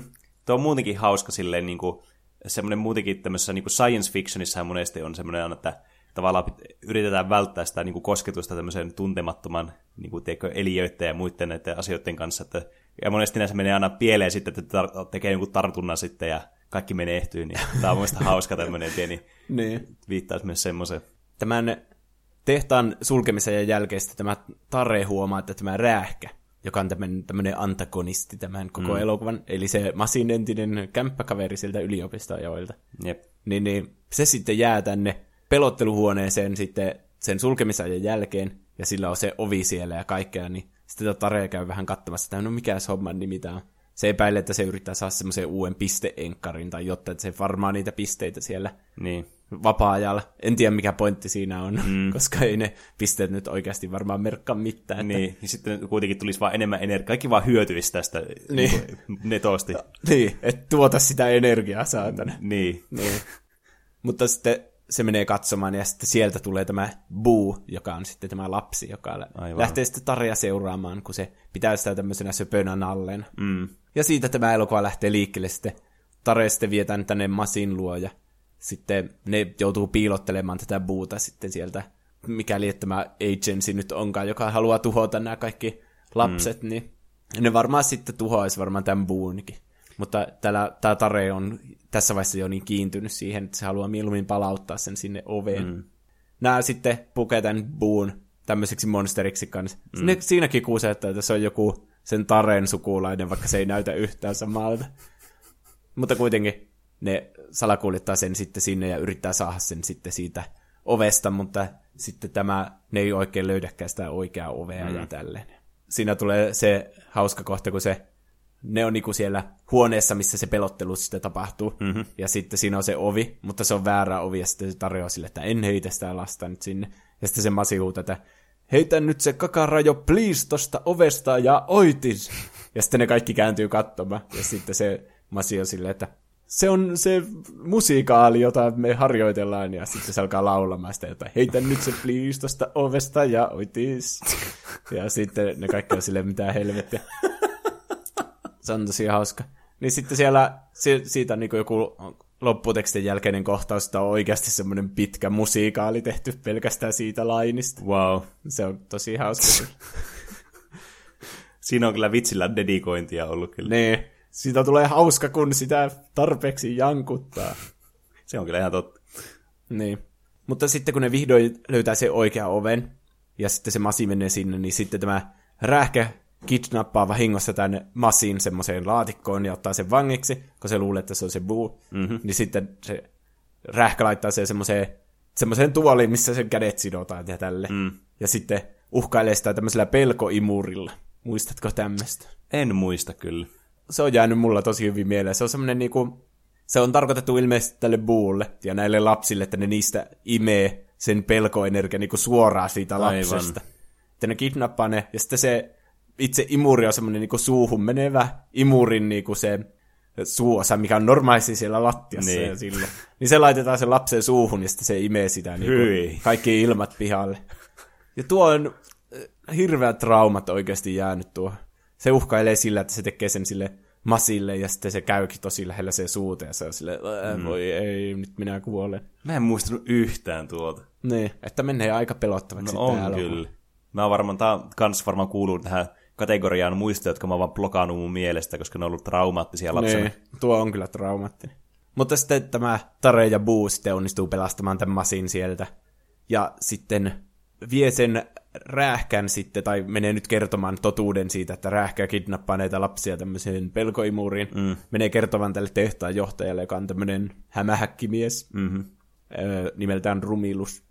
Niin sitten paljastuu, että se Rumiluskin on mukana siinä juonessa, että ne kidnappaa niitä lapsia sen takia, että ne sais tarpeeksi sitä energiaa niistä imettyä sillä tavalla, että ne sais piettyä sen tehtaan pystyssä ja Aivan. kaikkea. Niin sitten Masi ja Tarre karkotetaan sitten tämmöiselle jääpaikalle, mikä se onkaan, jonnekin tosi kauas pohjoiseen, mm. jonne on karkotettu tämmöinen sitten tämmöinen lumimies myös. Mä muistan, että tämä lumimies oli jotenkin tosi sympaattinen siellä lapsena. Mm. Se tarjoaa niille jäätelöä, joka on oikeasti tehty vaan lumeesta. Mutta se on keltaista. Wait a niin, no sitten ne pääsee takaisin sillä tavalla, että siellä lähellä on kylä, jossa on lapsia, ja sitten ne menee sinne vain yöaikaan, ja sitten kun nämä monsterit siellä monsterilassa alkaa käyttää näitä ovia, että ne pääsisi sinne lasten luo, niin sitten nämä Tare ja Masiva tulee siltä ovesta niin kuin toiseen suuntaan Aivan. ja pääsee takaisin tänne monsterillaan. Sitten niin ne pelastaa sen buun ja sitten yrittää päästä sinne sen buun oven luo ja tälleen, niin sitten tässä tulee tämmöinen viimeisen toimintakohtauksen juttu, että ne on siellä ovi, semmoisessa ovihuoneessa, jossa on kauheasti näitä ovia, mm. joissa ne niinku varastoidaan. On justiinsa vähän niin kuin, mitä puhuin sitä Toy Story 2, että se on ihan liian monimutkainen niin kuin se, missä ne laukut menee mm. siellä lentokentällä. Jep. Semmoisia hihnoja pitkin. Niitä on vähän niin kuin sama asia, että ne ovet menee siellä niinku semmoisia kiskoja pitkin, jotka mm. sinkoilee vaan ihan miten sattuu. Jep. Että saa tämmöinen hyvä toimintakohtaus tähän loppuun. Ja se, se on tosi näyttävä kanssa. Se on jäänyt mulla tosi vahvasti mieleen just, että minkä näköinen tämä on tämä iso halli, ja sitten tämä on tosi siisti tämä, kun nämä menee siellä ja nämä hyppää ovien, ovista pois, ja se niin. on tosi cool kohtaus. Niinpä. Joo, tämä on kyllä tänne elokuva ehkä paras kohtaus. Se räähkä jahtaa niitä ja sitten ne just se menee niistä ovista sisään ja sitten toista ovista ulos ja mm. ne käy myös siellä ihmisten maailmassa niin kuin välillä, mm. että oikaisee sen kautta. Näistä monista jutuista tulee portal-pelit mieleen, että mm. kun ne painovoimat toimii sille hassusti, että sä voit hypätä, niin kuin, jos lattialla on ovi sille niin. Niin vaakatasossa, niin jos sä hyppäät sinne, niin se painovoima kääntyy niin kuin sinne ilmassa sitten sinne. Niin. Että miten se on siellä niin kuin toisella puolella sitä ovea. Ja mm. Tuommoisia siistejä kohtauksia. Mm, kyllä. Tässä vaiheessa on jo huomannut sitten sen, että se buun nauru tuottaa sitä energiaa sama, niin kuin enemmän vielä kuin se huuto. Mm. Niin sitten kun se masi naurattaa sitä puuta, niin sitten nämä kaikki ovet sitten sy- käynnistyy ja sitten toimii tämmöisenä teleportteina. Mm. En tiedä, miten siinä ei käy sillä, että kaikki rando-ihmiset vaan tulee niistä ovista ja siis, tippuilee siellä, kun ne... Tu- niin, siis tuota mä oon kans miettinyt, koska selvästikin nämä ihmiset voi mennä läpi noista, kun tuo buukit tulee läpi tuosta ovesta. Niin. Mutta niin millä periaatteella nuo toimii nuo ovet, että mi, mi, millä perusteella se teleporttaa ne sinne Monsterit Oyhyn ja millä perusteella ei? No, kun tässä ne ainakin menee ihan randomista, että hei, mennään tuosta ovesta, siellä mm. ihmisten maailmassa siis. Niin. Ja sitten ne pääsee takaisin tänne ovihuoneeseen. Niin. Niin sitten eikö kaikki ihmiset vähän niin kuin menisi sattumalta niistä ovista mm. ja sitten olisi yhtäkkiä siellä monasterillassa. Niin, ja onko kaikki ovet yhteydessä tuonne samaan yhteen energialaitokseen, vai onko ne energialaitoksia useampi tässä universumissa? Niin, en tiedä. Ja sitten, että mistä ne on saanut ne ovet. Mm. Paljon kysymyksiä herää. Niin, mutta ei kannata miettiä niitä liikaa. Mm. Ehkä meille tulee joskus vielä jatko-osa, joka selittää kaiken. Monsterit miten ne kirjaimet voi tällä kertaa laittaa? En, en tiedä. tiedä. Ai niin, Monsterit on tulossa se Disney Plus-sarja, se Monsterit, Aa, niin Monsters at Work. Mm. Jos pitäisi veikata, niin se sijoittuu näiden elokuvien väliin kyllä niin. siihen, kun ne oli niissä eri työpaikoissa. Jep. Niin, sitten kuitenkin ne voittaa lopulta tämän, tämän räähkän. Mm. Tämä buu auttaa sitä niitä kun sehän oli se rääkkäisen buun niin kuin se hirviö, kun kaikille mm. lapsille on dedikoitu oma hirviö, ja sille, mm. niin sitten nyt se voitti sen pelkonsa, ja näytti sille, ja sitten ne heittää tämän jonnekin, näyttää joltakin semmoiselta perähikieltä, jossa ne jonnekin semmoiseen asuntovaunuun sitten tämän mm. räähkän, ja sitten siellä joku lapsi huutaa, että hei äiti, krokotiili tuli sisään, ja sitten se äiti on silleen, no missä se pesäpallomaila on, ja sitten alkaa vaan hakkaamaan sitä räähkää. Tänne on vaan sille normipäivä. Uh. Että se sai ansionsa mukaan siitä sitten. Se varmaan joutui Floridaan. Varmaan kuulostaa vähän semmoiselta. Ja sitten, kun ne pääsee takaisin, niin sitten niillä on tämmöinen mahtava juoni, että ne houkuttelee sen rumiluksen sinne semmoiseen simulaatiohuoneeseen, missä näitä lapsia niin kuin harjoitellaan sitä lasten pelottelua ja sitten mm. siinä niin kuin kuvataan se paikka ja silleen, niin ne houkuttelee se sinne ja sitten se rumilus paljastaa siellä sen juonen, että tämän firman puolesta kidnappaan vaikka tuhat lasta. Mm. Koska se on kuitenkin vissi joku se suvun, se koko Monsterit Oy, niin, niin. se haluaa jatkaa sitä perintöä, vaikka näitä energiapulja on, niin sitten se on tehnyt tämän tarkoituksella, että se kidnappaa näitä lapsia, että se mm. saisi sitä energiaa silleen. Sitten tämä, nämä niin Child Detection Agentsin tyypit sitten ottaa tämän kiinni ja mm. sitten kaikki päättyy onnellisesti. Mm. Muistaakseni jotenkin Taresta ja Masista tuli jotkut tehtaan päätyypit sitten. Mm. Ja ne sitten päättää alkaa valjastamaan tätä nauruenergiaa sen huutoenergian sijasta. Jep. Että ne monsterit menee enemmän niin kuin naurattamaan niitä lapsia sinne oikeaan maailmaan. Mm. Mutta entä sitten tämä opintosuuntaus, niin tähän menee ihan pilaille sitten. Niin, Hän... tämä arvostettu juttu. Niin. niin. Ne menettää kaikki työpaikkansa, jotka on nyt opiskellut hullun kauan siellä yliopistossa. Niin. Jep. Ehkä se muutetaan vain yksikin pellekouluksi. Hyvinhän näkin so- sopeutuu, että tämä masi sitten alkaa mennä sinne huoneeseen. Mm. Mutta tiedätkö, jos olisit lapsi, mm-hmm. Ja sitten sä nukkuisit sun huoneessa, mm. ja ke- ihan sama minkä näköinen monsteri tulisi sun kaapista, mm. ja kertoo sulle ihan minkä tahansa vitsin. Niin. Niin kyllä sä huutaisit, etkä nauraisit. Niin on, se on kyllä ihan totta, että siinä olisi ihan niinku, siinä olisi ihan paskat housussa siinä tilanteessa. Niin. Mutta sitten se tavallaan päättyy onnellisesti kuitenkin. Mm. Ja sitten muistaakseni, kun sen Buunovi oli tuhottu, sitten se Tare kokoaa sen semmoista silpuista, ja sitten se loppuu sille, että se näkee sitä uudestaan vielä siinä lopussa. Mm. Erittäin onnellista. Niin. Niin sitten tuosta tuli mieleen noista pelottavista monstereista, että mikä on kaikista pelottavin elokuvan monsteri. Luetaanko vähän ihmisten lähettämiä kommentteja? No luetaan. Mamelukki Monni sanoo, kuvan vittu saatanan lisäksi Babadook ja alkuperäinen Nosferatu on aiheuttanut kovimmat mm. kuumotukset, sekä myös Mummipekka pyrstötähden mustekalle. Mm. Niin tässä kuvassa oli siis just se, niin sitä Panslabyrintistä Jep. se, mikä se on, Pale Man. Niin, en, mä, mä en muista tämän nimeä, mä vaan muistan, että oli tosi kuumottava. Babadook on nähnyt, se ei hirveänä pelottanut, se oli jotenkin enemmän koominen jostain syystä. Mä en ole itse nähnyt sitä. Mä muistan, kun te puhuitte joskus siitä. Te Hippi sanoo, itse en tykkää pelata kauhupelejä, mutta joskus vuonna Nakki ja muu, siis Slenderman oli yksi pahimmista, joka aiheutti monet painaiset. Niin Slendermankin tosiaan nykyään kauhuhahmo, että olisi varmaan hauska katsoa se leffa. Mm, kyllä. Slenderman-peli on meille tuttu. Jos haluat kuunnella sen meidän viime vuoden Halloween spesiaalin, niin me puhuttiin siellä paljon Slendermanista. Kyllä. Vorema sanoo, en ole koskaan välittänyt kauhuelokuvista, mutta The Ring elokuva erehdyin katsomaan ja aiheutti sellaista, että jouduin kolmen kuukauden ajaksi kääntämään telkkarin pöydälle kuvaruutu alaspäin ja vetämään töpselin pois seinästä. Wow, se on Oho. kyllä ollut sitten vaikuttava. No joo, te- Tietenkin se voi, että niinku valinnanvaratta, onko tämä positiivisesti vai negatiivisesti vaikuttava ollut sitten tämä elokuva.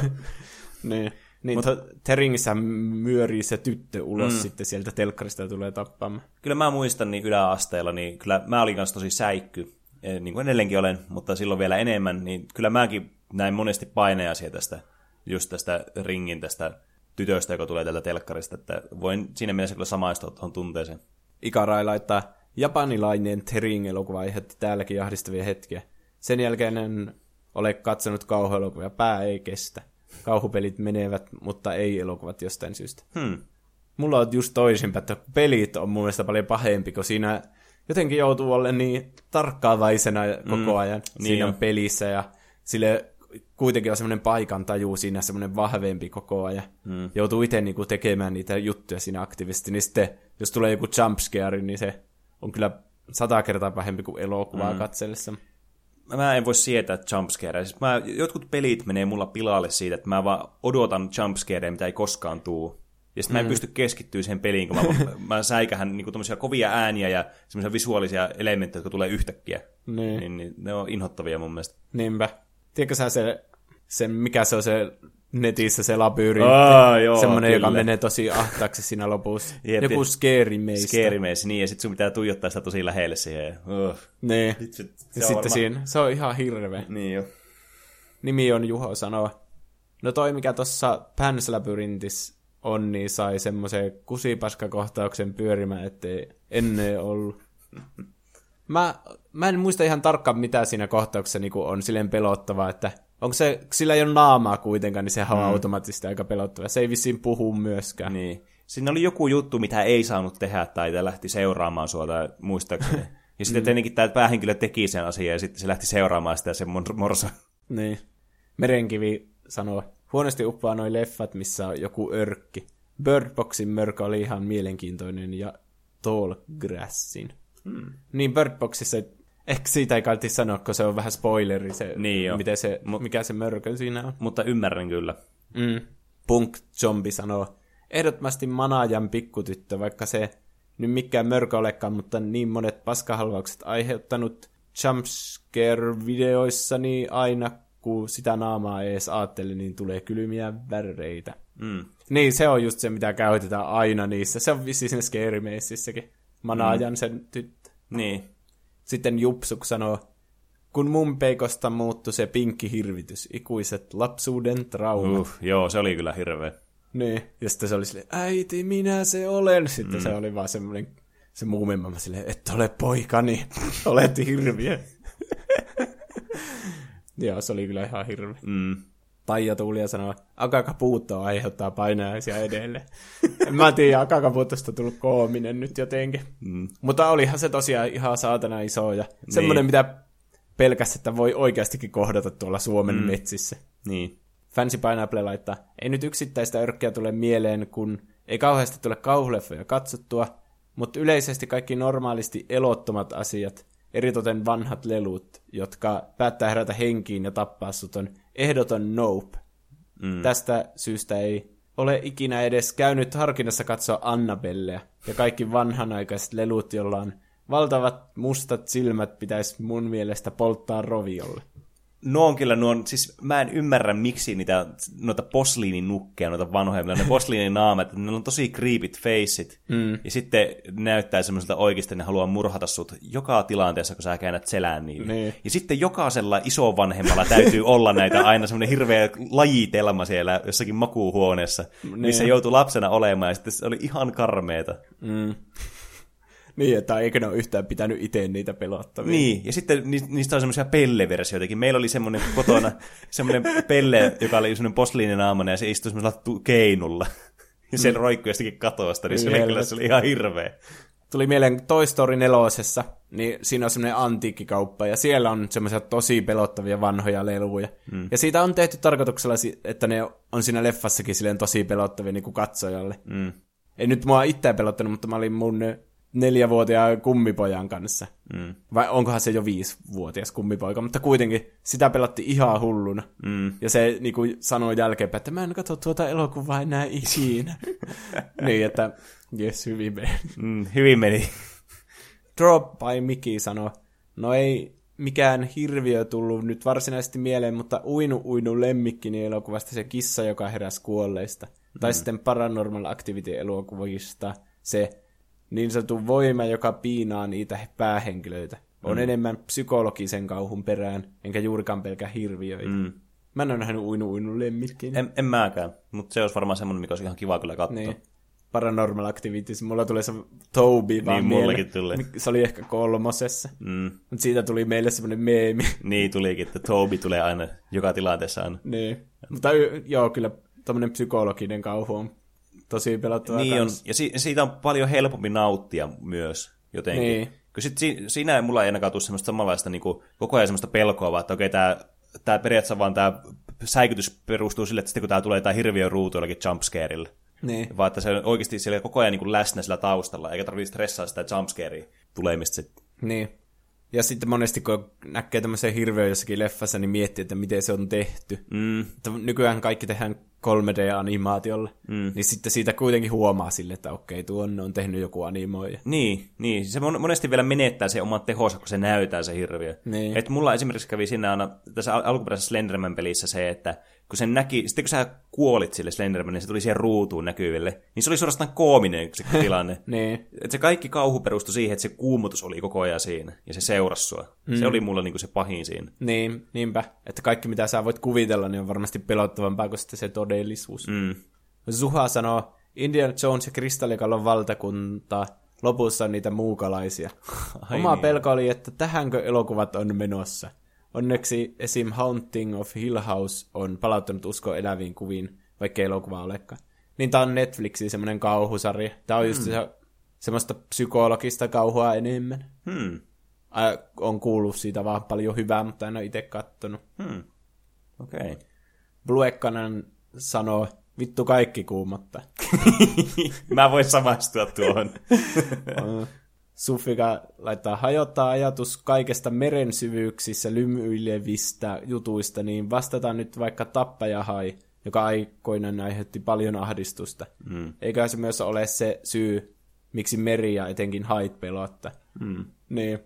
Varsinkin pienenä jotenkin mietti, että jokaisessa meressä on hai varmasti niin siellä lymyilevässä ja odottamassa, mm. että se syö sut. Ja mitä syvempi se vesi on, niin sitä kuumottavampi se on. Niin. Varmasti tappajahai oli yksi syy siihen. Mm. Kyllä.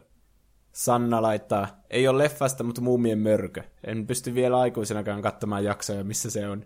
Mörkömusat, kun alkaa soimaan, niin huuto alkaa.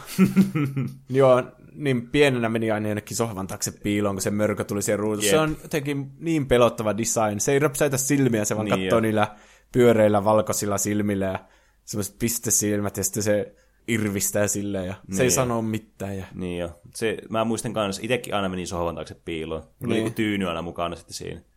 ja sitten just yhdistettynä niihin musiikkeihin. Mm, jep. Tosi paha. Ja sitten Julma Els laittaa, no tuo Pale Man, joka tuossa kuvassa näkyy, aiheuttaa kyllä aina aikamoisia kuumotuksen väreitä. Ah, se oli Pale Man siis. Mm, muistit aivan oikein. Sitten joku lähetti niin viestillä kuvan tämmöistä hirviöstä ja sitten laittoi, että ehdottomasti kuumottavin leffamonsteri.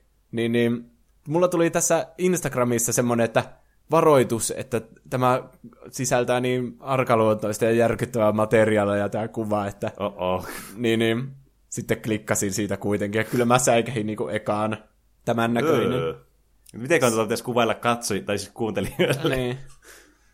En mä tiedä, miten tätä voi kuvailla. Tämä on tämmönen japanilainen, tämä on The Pale Woman elokuvasta Scary Stories to Tell in the Dark. Hmm. Tulee tosi paljon joku japanilainen kauhuelokuva niin. Niin. kyllä mieleen. Semmoinen äh, ringy, joka on käynyt liian monta kertaa mäkkäri autokaistalla. Niin. Ja sitten se on, näyttäisi olevan alasti tässä. Ja mm. Tämä on tehty tälle niinku, no semmoisella tehosteilla, jotka ei ole tehty tietokoneella, niin, semmoisella niinku practical effectseillä. Niin, niin. Ne on monesti tosi pelottavia. Mm. Jep. Vaikka se The Thing, joka oli 80-luvulla, niin Aa, siinä on, aivan. se on aika pelottava semmoinen hirviö kanssa. Niin se muuttuu aina kaikiksi ja sitten ne transformaatiot on ihan hirveän näköisiä. Mm. Vaikka tietää, että ne on niinku tehty elokuvaan, niin. mutta ne on niin ällöttäviä, niin jotenkin siinä niin. tulee sellainen... Oh. Ne on kyllä huikein hyvin tehtyjä kanssa. Niin. No kuka näistä hirviöistä saisi isoimman pelkoennätyksen? No, siis, Monsterilan tehtaalle. niin kuin mä tuossa äh, tässä alussa sanoinkin, niin kyllä mulla aina tulee tosta, just tuosta Pelmanista, siitä tulee aina tommosia kuumotuskohtauksia. Ja sitten tuo, mikä mulla kans oli tuo, niin siinä Muumia pyrstötähti elokuvassa, kun siinä on se mustekala siellä yhdessä laiva sisällä, mm. siellä hylyssä.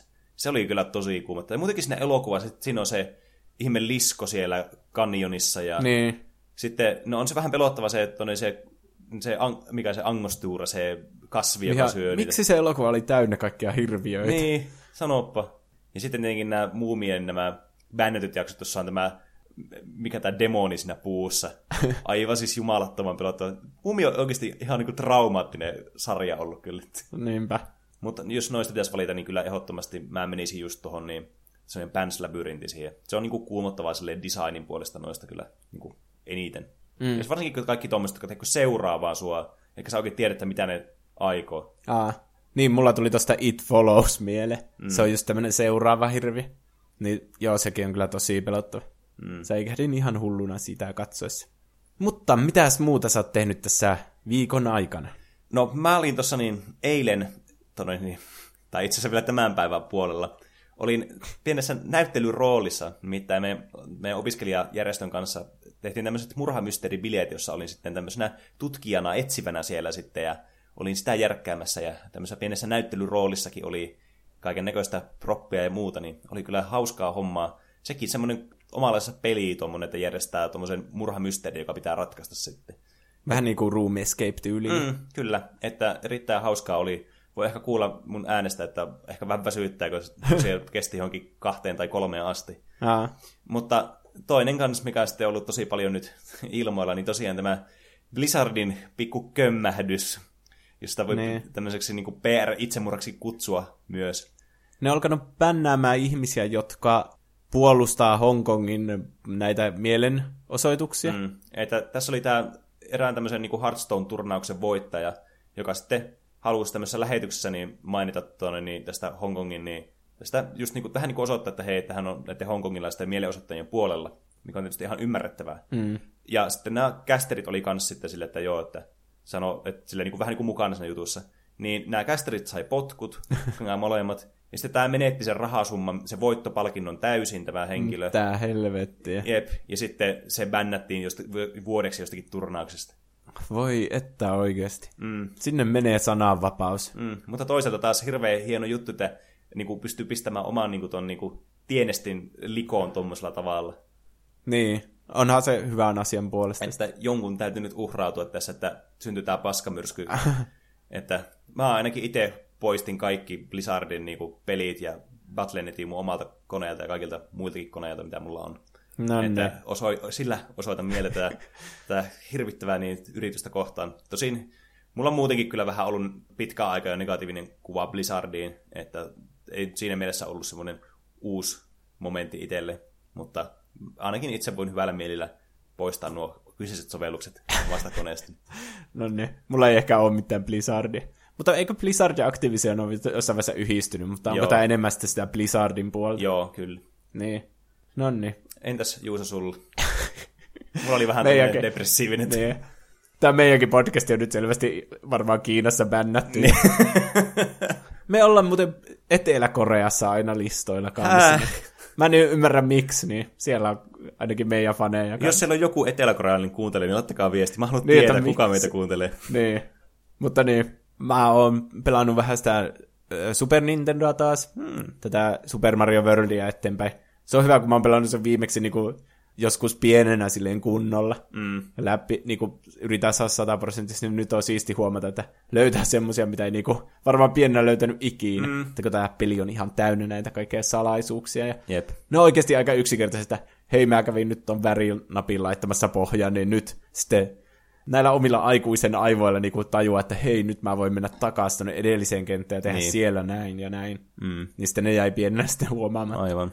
Mutta sitten muuten mä oon odottanut innoissani ensi vuotta, koska tämä Pleikkari Viitosen virallisesti nyt sanottiin, että se tulee ensi vuoden loppupuolesta. Mm. Mistä säkin sanoit, että oli tullut se design sitä mm. developer kitistä, niin Jep. se alkaa vä- vähitellen olla todellisuutta sitten. Mm. Ensi vuonna tulee myös Questille tämä hand tracking. Ai Tiedätkö, niin, että joo, ei tarvii enää ohjaimia, kun se tietää, missä sun sormet on ja mitä sä teet niillä. Ai ja vitsit. sitten Applelta tulee nämä AR-lasit ainakin näin niinku analyysitien mukaan. Mm. Niin, niin ensi vuosi on semmoinen, että nyt me eletään tulevaisuutta. Mm. Tuosta okuluksesta tuli mieleen, että sama, samoin on myös niillä on tarkoitus tehdä nyt se, että pystyy ihan niin kuin suoraan tällä, niin kuin, tällä C-USPilla sitten kiinnittäen tietokoneeseen ja käyttää niin kuin Oculus Riftinä sitten tätä Niin. Questia, mikä oli siis aivan täydellinen niin kuin sit jackpotti itselle, koska mä pitkään mietin, että mä haluaisin just tämmöisen virtuaaliheadsetin, joka laitetaan niin kuin tietokoneeseen kiinni, että mä voin hyödyntää mun niin kuin pelikoneetta siinä. Mm. Ja sitten saa paljon isomman niin kuin valikoiman eri pelejä ja kokemuksia, mitä kokeilla, ja sitten voi itsekin paremmin devata niitä. Niin tää on niin kuin ihan täydellinen niin kuin napakymppi siinä mielessä, että tuli tehtyä aika hyvä niin kuin, sitten preemptiivinen niin kuin investointi itselleen sitten tuossa. Niin, tuosta tuli mieleen, että mäkin olen nyt tilannut ensimmäisen oman pöytäkoneeni. Oi vitsit, niinkö? Ja se oli silleen tarjouksessa ja mä katsoin ne osat läpi, että tällä pystyisi pelata ihan niinku uusia pelejäkin ihan Ai silleen niinku melko hyvillä näillä spekseillä. Nice. Että en kehannut alkaa ihan nollasta aloittaa, mm. että kokoaisi se itse, kun Niin. ei ole niinku mitään. Niin, Mä en edes tiedä, mitä kaikkea pitää olla tietokoneessa. Mutta se on, se on aika hyvä alku, varsinkin niin kuin, äh, nyt kun sä, sä oot ollut aina konsolipelaaja, niin nyt voin sitten niin, myös tätä, niin tätä kautta sitten myrkyttää sun ajatuksesi PC-maailmaan. Niin, no ehkä. Mutta joo, tosi kiva just tässä Questillä. Sitten voisi pelata sitä mm. Minecraftia esim. Niin Jep. se olisi kyllä siistiä. Öö, sitten meille voi lähettää kysymyksiä, kommentteja, aiheehdotuksia, palautetta, meemejä. Instagramin ja Twitterin kautta meidät löytää nimellään. Tuplahyppy. Ja sitten meidän sähköpostiosoite on, sitäkin kautta voi lähettää, niin se on. Tuplahyppy at gmail.com. Tällä viikolla meille oli tullut Twitterin kautta viesti Pappa Paradoxilta. Huikea nimi.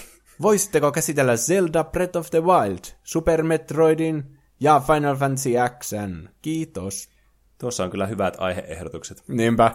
Ja mä oon itse asiassa kans miettinyt Breath of the Wildia useamman kerran aiheeksi, mutta että se on vain ajan kysymys. Ja muutenkin muutkin ehdotukset, Metroidit ja Final Fantasyt, niin yleisestikin ottaen tosi hyviä, niin kuin, mistä puhua, ja niistä on paljon varmasti puhuttava meillekin. Niin, oli kyllä hyvä valikoima pelejä, varmasti saadaan aiheet niistä. Mm.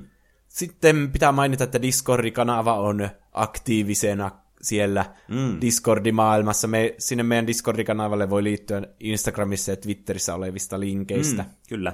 Siellä on muun muassa mietitty, että mikä kissa on joidenkin jaksojen taustalla. Mm. Minä osasin kertoa, että se on Penen kissa Artsi, eli Arnold Schwarzenegger. Kyllä. Sitten siellä on puhuttu siitä, kun meistä oli puhuttu Yle Xllä. Aivan. Kannattaa osallistua sinne keskusteluihin mukaan. Mm. Että jos se Yle Xn juontaja kuuntelee tätä meidän jaksoa nyt, niin Niin, kiitos, kiitos, että mainitsit. Varmasti tuli 200 uutta kuuntelijaa siitäkin mm. maininnasta. Kyllä. Mutta ei kai siinä muuta. Tuntuu, että jakso venyi pit- pitemmäksi kuin osasi odottaa. Mm, kyllä, jälleen kerran. Tämä on melkein poikkeukset aina tällaista. Mutta ei se haittaa, kun Ei ei, niin. on hauskaa, niin aika menee mm. nopeammin. Kyllä. Palataanko asiaan ensi viikolla? Palataan. Se on sitten heipä hei! Näkemisiin.